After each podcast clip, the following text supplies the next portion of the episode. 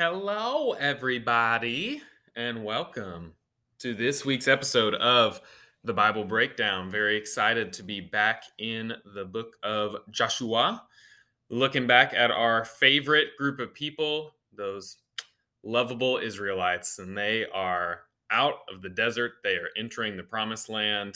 They cross the Jordan. Well, actually, technically not yet at the point we're about to read because we're running back a little bit. And then we'll move forward. But we are going to be uh, talking about the Israelites going into Jericho. So we're going to talk a little bit about the spies mission where they encounter Rahab. And then, uh, if we have time, we'll get to the actual fall of Jericho. I kind of got a little bogged down in the Rahab story and bogged down in a good way because I just think there's a lot of things for us to learn from Rahab's story. Some are going to involve some dead languages, so get excited or stop listening if that's enough to scare you away. But that's what we're going to be talking about. We're going to start in Joshua 2 today, and we'll be talking about the first part, the spies who are going to go in and scout out Jericho. And we're going to talk about some of those things that we learned from Rahab's story. So, starting in chapter 2, verse 1, going through verse 3, it says, And Joshua, the son of Nun, sent two men secretly from Shittim as spies, saying, Go view the land, especially Jericho. And they went and came into the house of a prostitute, whose name was Rahab, and lodged there. And it was told to the king of Jericho, Behold, men of Israel have come here tonight to search out the land. So Joshua uh, sends these two men, these two spies, he sends them secretly.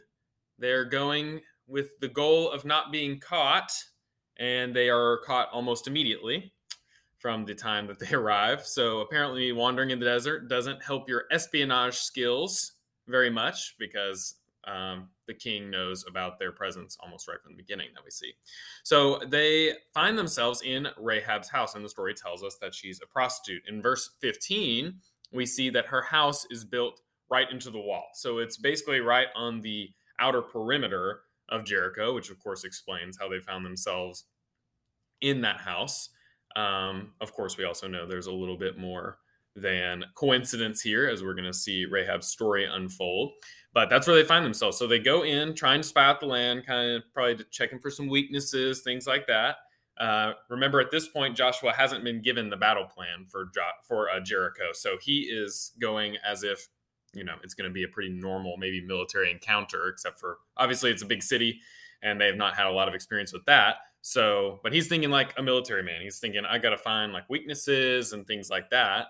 Um, spies really aren't going to help him a lot with that, but that's okay because God helps him. He's better than spies.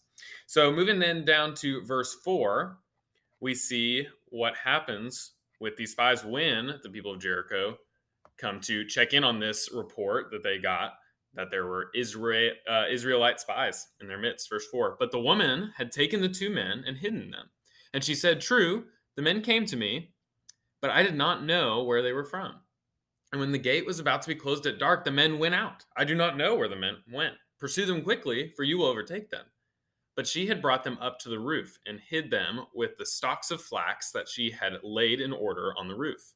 So the men pursued after them on the way to the Jordan as far as the fords, and the gate was shut as soon as the pursuers had gone out. So Rahab hides these spies that are coming to scout out her city to destroy it. And she lies to her own people about where the spies are. She says, Yeah, okay, maybe, you know, maybe it was kind of uh, irrefutable that they had come in. Maybe she was aware that uh, they had seen the spies come in. So she didn't want to say they weren't there at all because then they'd probably totally foil the plan. But so she admits that they came to her house. Uh, but then she said they left the city and she basically sends the king and his uh, his search party on this wild chase, acting basically like they're right on their heels. So it says that they came in like right before the gates closed, and then they're leaving right um, before or right the gates closed right after them. So she's basically like, if you hurry, you'll catch them, kind of deal. So she sends her own people on an, uh, a wild chase that they will find no success in, and she hides these two foreigners who, again, she probably has at least an inkling that they're here to scout out her city to destroy it. And we're going to find out more about how much she knows. So, the question that we naturally ask ourselves then is what is Rahab doing and why is she doing that? So, continuing in verse 8, It says, Before the men lay down, she came up to them on the roof and said to the men, I know that the Lord has given you the land, and that the fear of you has fallen upon us, and that all the inhabitants of the land melt away before you.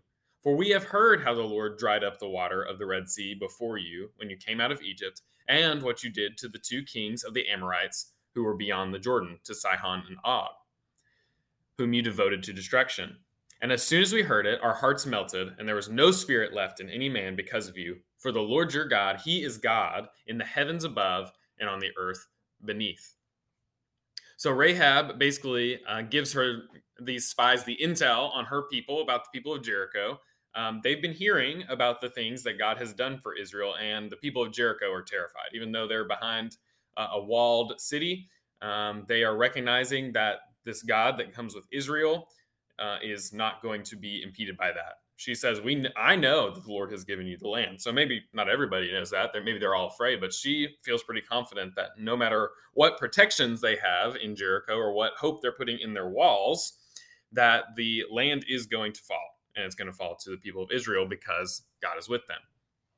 And so, in the following verses, um, after she kind of gives this information, Rahab's going to ask for mercy from the spies uh, in the name of the Lord for her and her family. Uh, and the reason that she is feels this need to ask for mercy is because she's heard of the deeds of the Lord and recognizes that he is God. So this is an instance for us. This is a nice little case study for us to recognize how gracious it is for God to display his glory. How God shows not only his glory, but also his goodness when he is made known, when he makes a display to people about who he is. So, God glorifying himself can be a topic that uh, is a little difficult, uh, makes maybe makes us a little bit uncomfortable. Uh, scripture teaches us, uh, many are taught by various cultures, also the value of humility. So, Scripture would um, con- would tell us to not consider ourselves more highly than we ought, but in love to serve one another. The greatest among us must be a servant. Uh, the kings of the Gentiles uh, use authority to lord over one another. Let it not be so with you.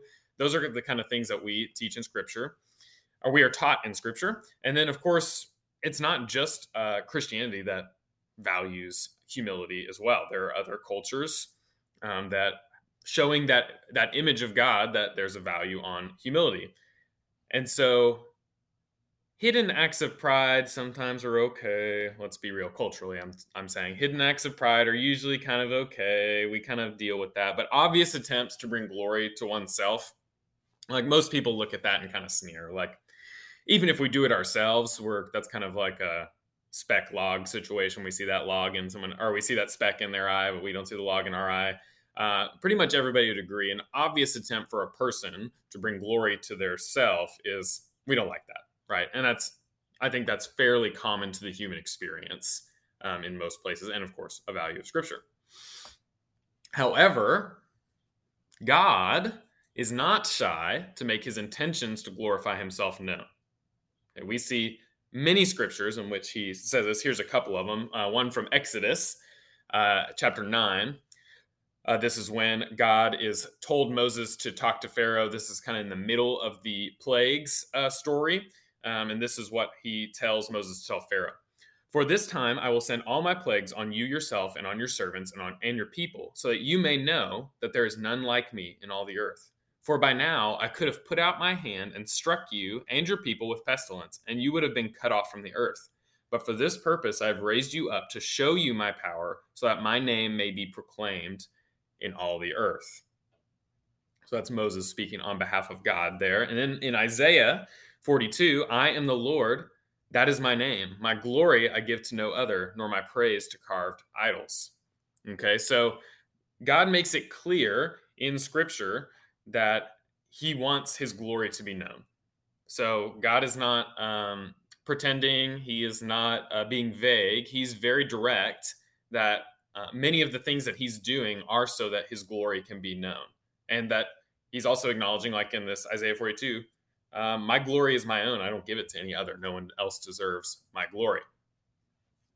So when we talk about God like that, sometimes it can make us a little squirmy, right? It can make us a little uncomfortable. And that comes from our recognition that for us or for any other human being, something like that would be like not just frowned upon, but kind of like, okay, this is getting a little bit out of hand, right? If somebody was to talk like this, like the way that God is talking to Pharaoh or the way he's uh, speaking through the prophet Isaiah, makes us very, we would be very upset to hear somebody talk that way, right? But God talks that way and he doesn't hide it. But as I mentioned, and really as we see exemplified in this story, God is good and God is gracious in this. For him to actively, purposefully, openly display his glory is good and it's gracious. The glory that God receives in Jericho from his deeds that we're seeing here for his people. Oh, I'm sorry. The glory God received in Jericho, like in the city, from what had happened before. So the the fact that the people of Jericho had heard about what God had done, so this glory being made known to the people of Jericho, led Rahab to have faith in him. So God's open display of his glory, his purposeful display of his glory, ultimately led the people of Jericho, specifically Rahab here, to know who God was. And it led Rahab to have faith in him because there's no other way to describe what Rahab's exemplifying here, right?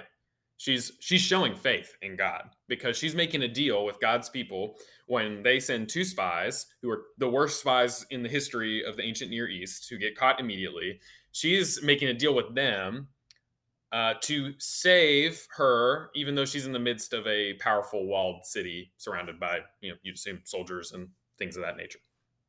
So there's no other way to describe really what Rahab is showing here, what she is exhibiting, other than that she's exhibiting faith. And that's because of what she said is we heard about what happened at the Red Sea.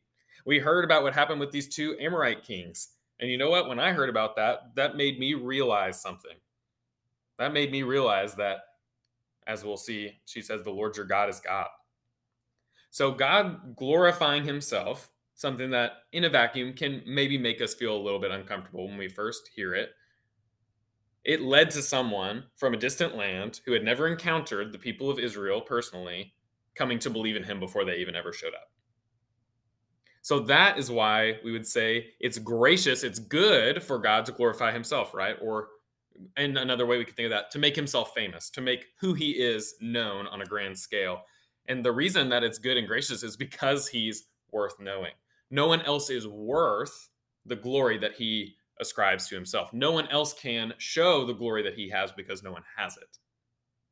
So when a human is hopefully reluctant to glorify themselves, it's it should be a recognition that I eventually come to the end of myself and eventually I'm not worth the attention or the knowledge or um, the praise that I receive. Eventually we fall short, right? But that's the reason that we can give glory to God, that He wants us to give glory to Him, that He glorifies Himself, is because every time anything that you could ascribe to Him that is true of Him, He's 100% in. He never fails in any of it. We may ascribe false things to Him, but he never fails in the things that he ascribes to himself. The things that are true of him are 100% true all the time, and he's not changing. So, all these instances of God's care for the Israelites, the way that he uh, brought them through incredible difficulties that provided again and again, showed grace to them again and again, it gave pagan peoples an opportunity to see who he was and to respond in faith. Remember, Rahab said the whole city's basically in a stir over what we've heard. Now, we don't get any report of anyone else who chose then to respond in faith, to respond that the Lord your God is God, like Rahab will. But we know they knew, and they had that opportunity to see who God was. And Rahab took that opportunity to respond in faith. And that's going to end up being the salvation of her and her family, that they put their faith in God as they approach the city.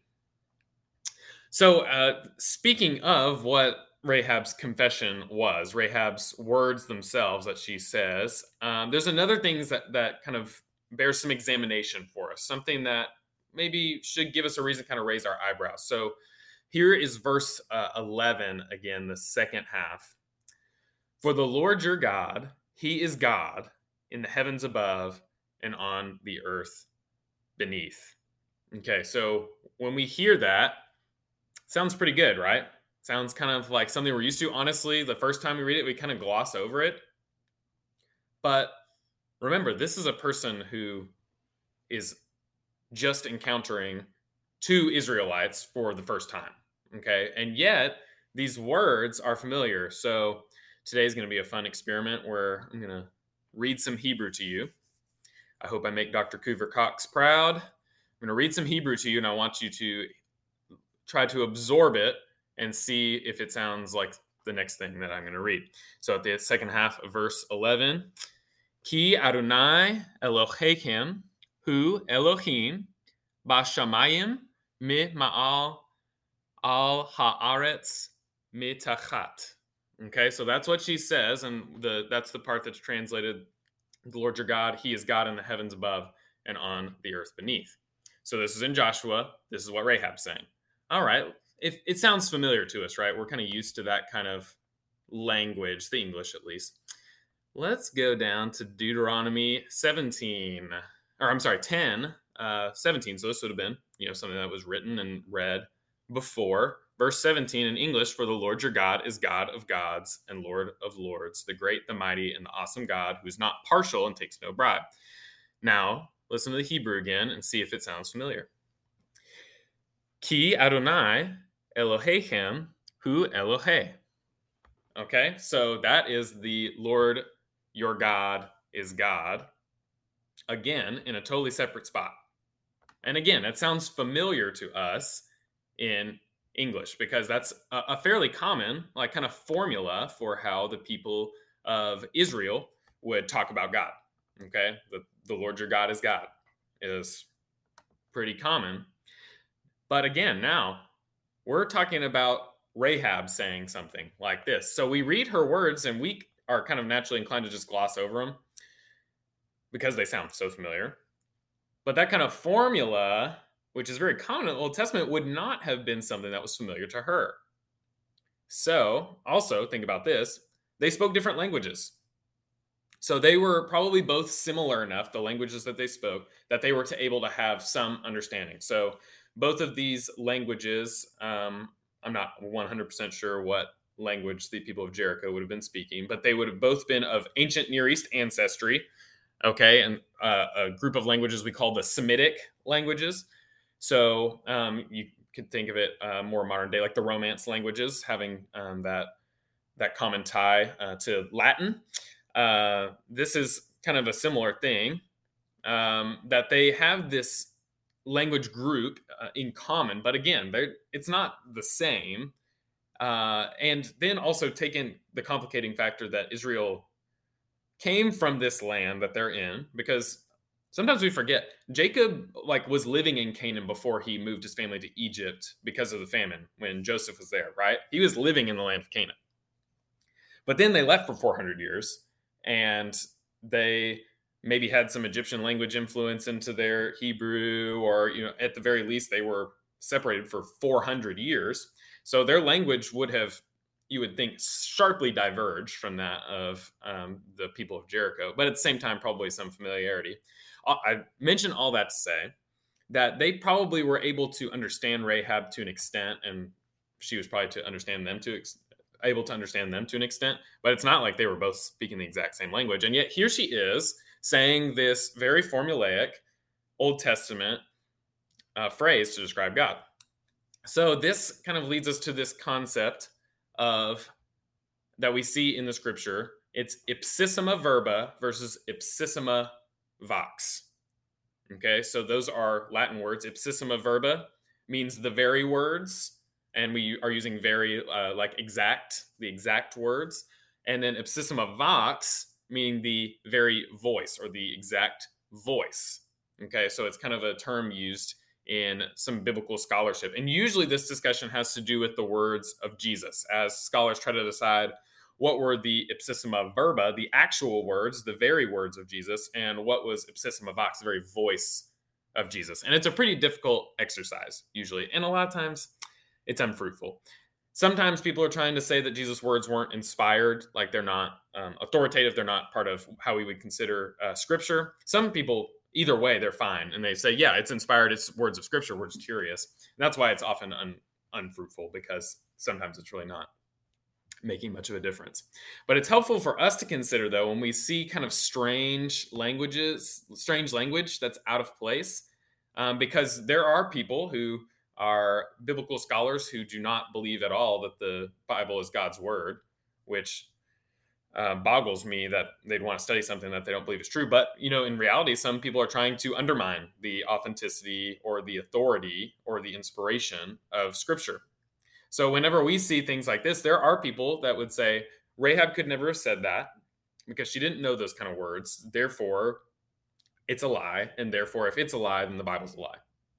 People would take that path. So whenever we see things like that, it's important that we don't just say, oh, I guess the Bible's a lie, but we think, okay, what's going on here? So most likely what we're looking at here is is probably not an ipsissima verba. We're probably not looking at the very words, the exact words of Rahab, but instead the ipsissima vox, the very voice of Rahab. So this is probably not a direct quote from Rahab at that time, is what I'm saying. I would say that's at least fairly likely.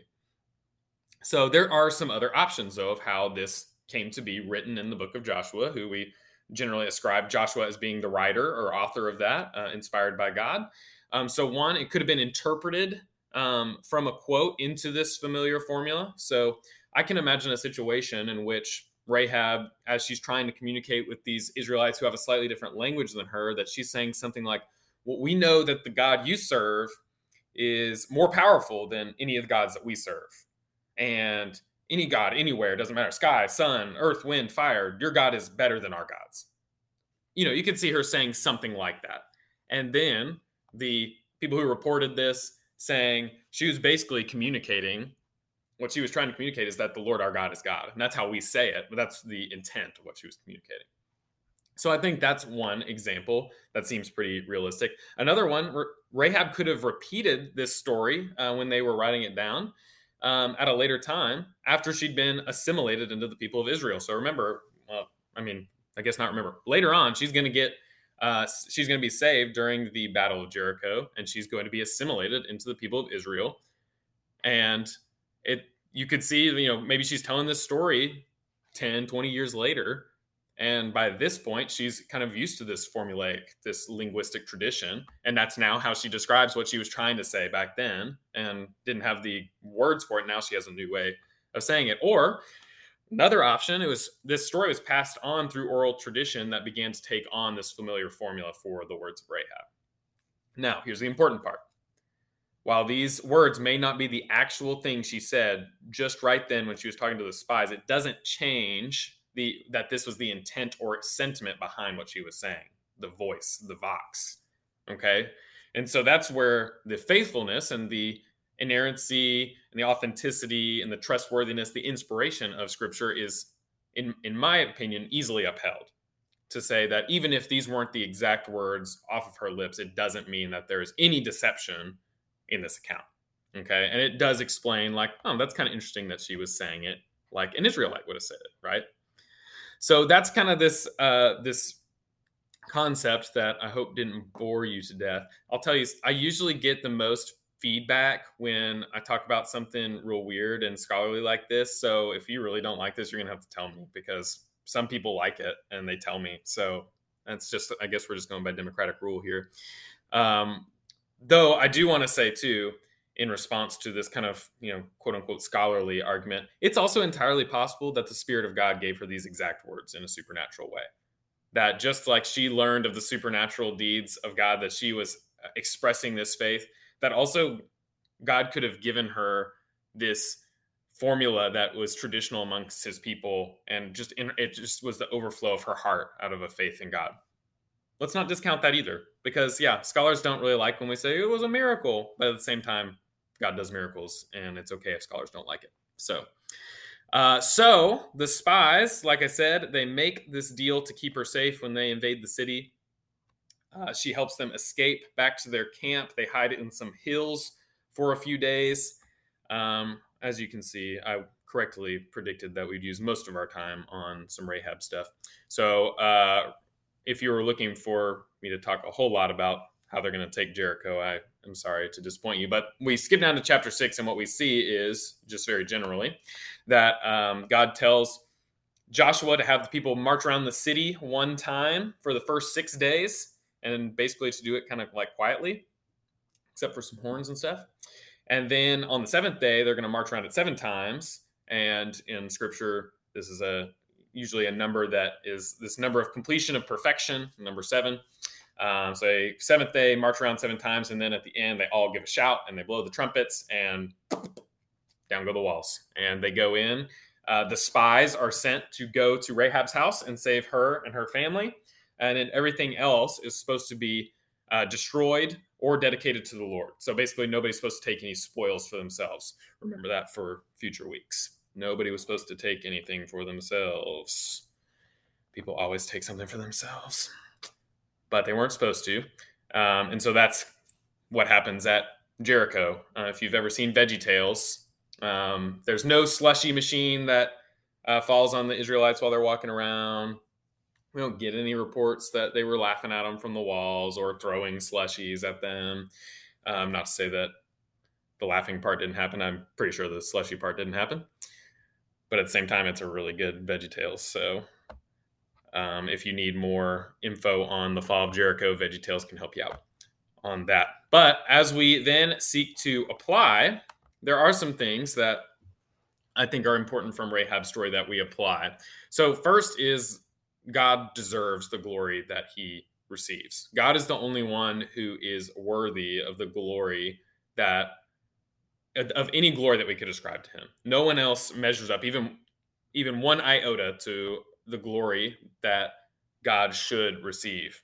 So when we think about God glorifying himself or our intention to give God glory, it's important for us to remember that we are doing something good and we are doing something gracious because God is doing something good and gracious. We're partnering with Him and doing something good and gracious, which is making His name known to others. So, and by others, I mean sometimes ourselves. Sometimes we need to be reminded. We need to glorify God in our own hearts. So we're reminded of who He is and who we are in comparison to give Him praise and to remind ourselves that we are in need of a Savior. Second, we can uh, encourage the body by giving glory to God, by sharing things in which we've seen God glorified, we encourage the body. We remind others that God deserves glory and praise and that we are in need of a Savior. And then for those who don't believe in God, it's gracious, it's good for us to make him known, to give him glory, to give him praise, so that they too can recognize who God is, who they are, that they are also in need of a Savior.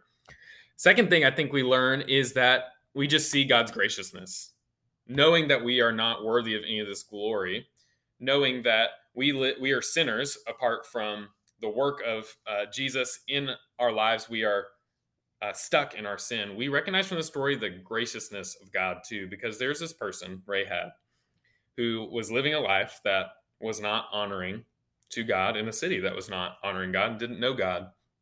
But upon hearing about God, she expressed her faith in God and recognizing that he is who he said he was. He is who he showed himself to be for the Israelites. We see God's graciousness in that he she was invited in, that she was became a part of God's people.